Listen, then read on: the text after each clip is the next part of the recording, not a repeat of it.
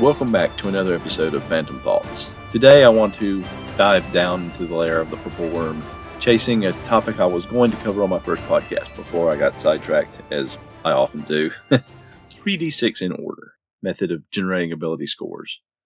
Uh, this is the method that often, often seems to be favored by those in the OSR that that utilize the BX version of the game of Dungeons and Dragons and the retro clones and games inspired by that version. So I wanted to really just take a look at the various versions of Dungeons and Dragons and see where does 3d6 in order fit in.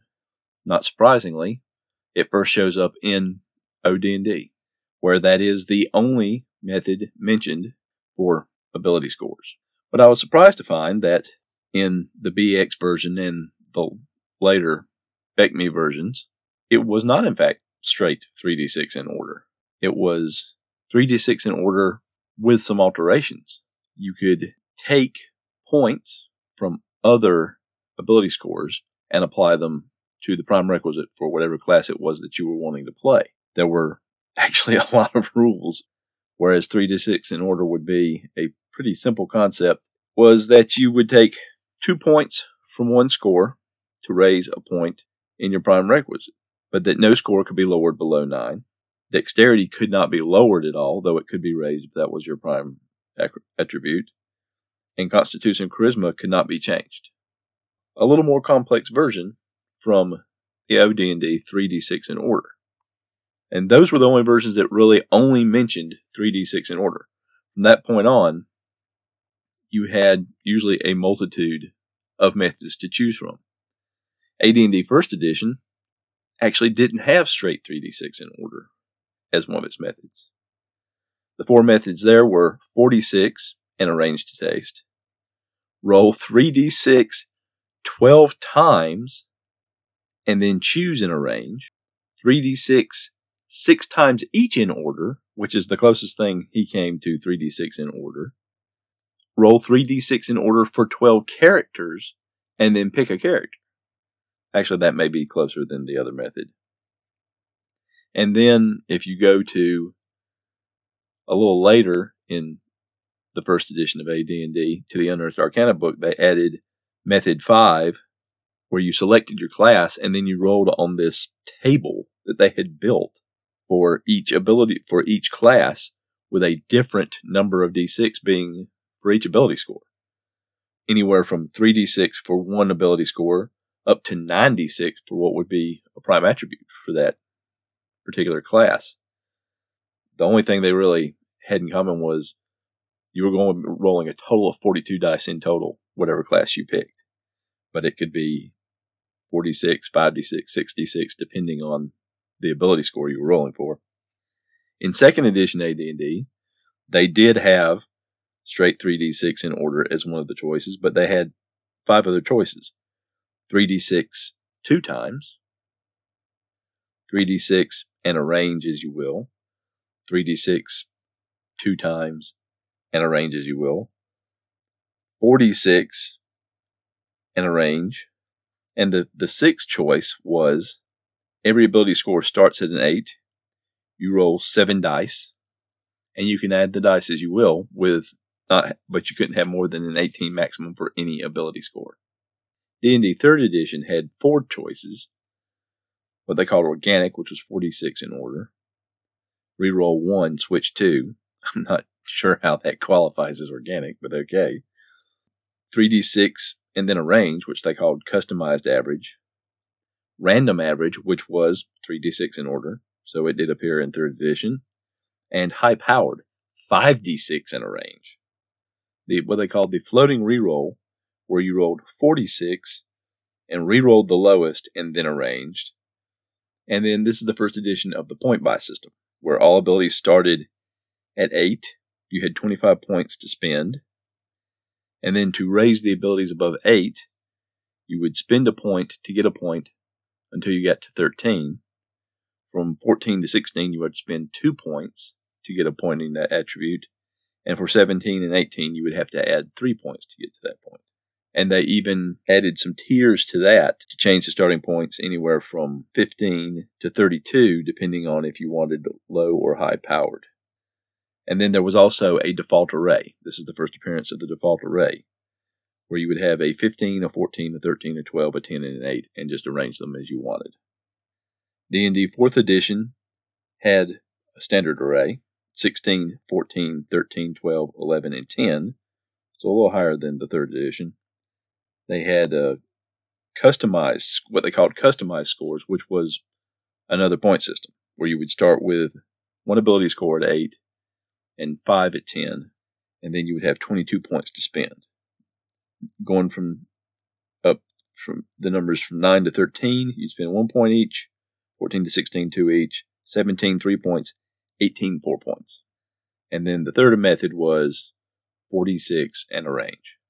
And then, of course, current 5th edition, 4d6 to arrange, the standard array, this time 15, 14, 13, 12, 10, and 8, and their variant their variant system was the point buy system. Everything starts with eights. You have 27 points to spend. From 9 to 13, you spend one point each. From 14 to 15, two points each. And that's it. You couldn't even get 16, 17, 18.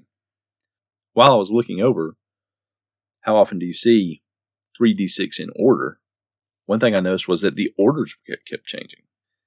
In OD&D, it was strength, intelligence, wisdom, constitution, dexterity, charisma. In BX, it was strength, intelligence, wisdom, dexterity, then constitution, then charisma. BECMI was the same as BX. AD&D was the same, and so was AD&D second edition. So that strength, intelligence, wisdom, dexterity, constitution, then charisma, it stuck as the standard for most of the TSR era after OD&D. Then, then D&D third edition changed it up again. Strength, dexterity, constitution, intelligence, wisdom, charisma. Fourth edition was strength, constitution, dexterity, intelligence, wisdom, charisma. And then in fifth edition, went back to strength, dexterity, constitution, intelligence, wisdom, charisma.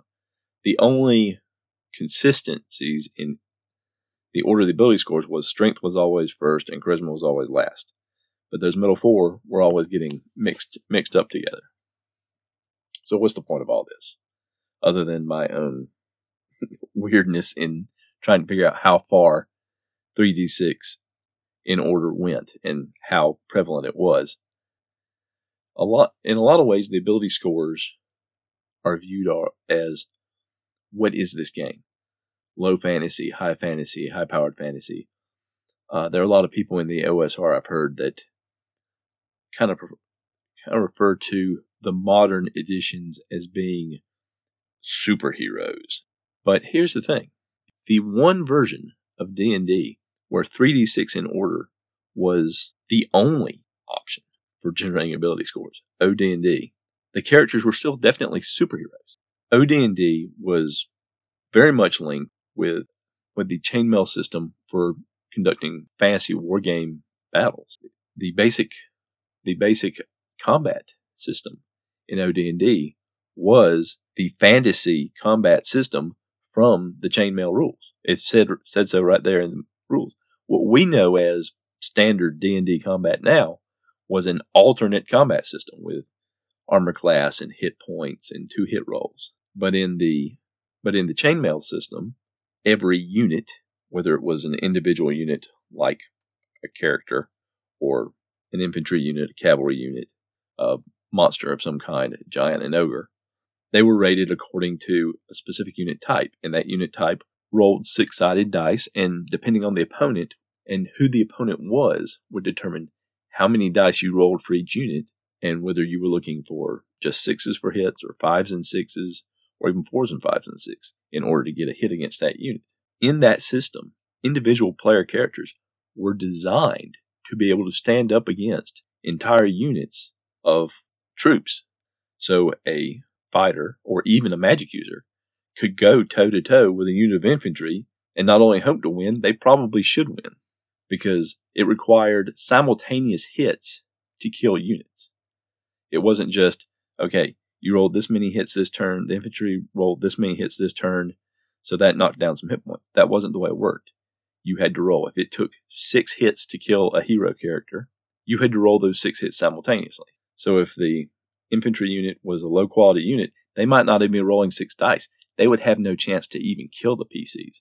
That's pretty super heroic. So I think sometimes we, we look at low fantasy because there's this notion of in the OSR that it was always this kind of they're just normal people or slightly better than normal people, but they've always been fantastic people. They've always been heroes. They've always been super. That's the game. Other games may be a little grimmer, a little more difficult. And that's not to say it's not difficult for me around this world, because it's a fantastic world. I mean, it has giants and dragons in it.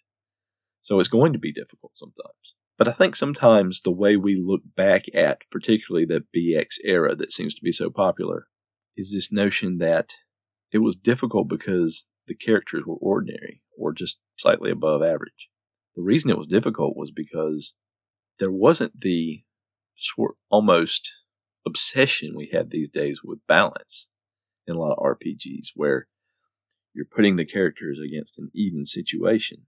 A lot of the old school ways of playing were just here's the world and there's a dragon over here and if you want to go after the dragon you can but you might want to gain some experience find some magic find some allies before you go after that dragon and that's really what made the old school systems so deadly.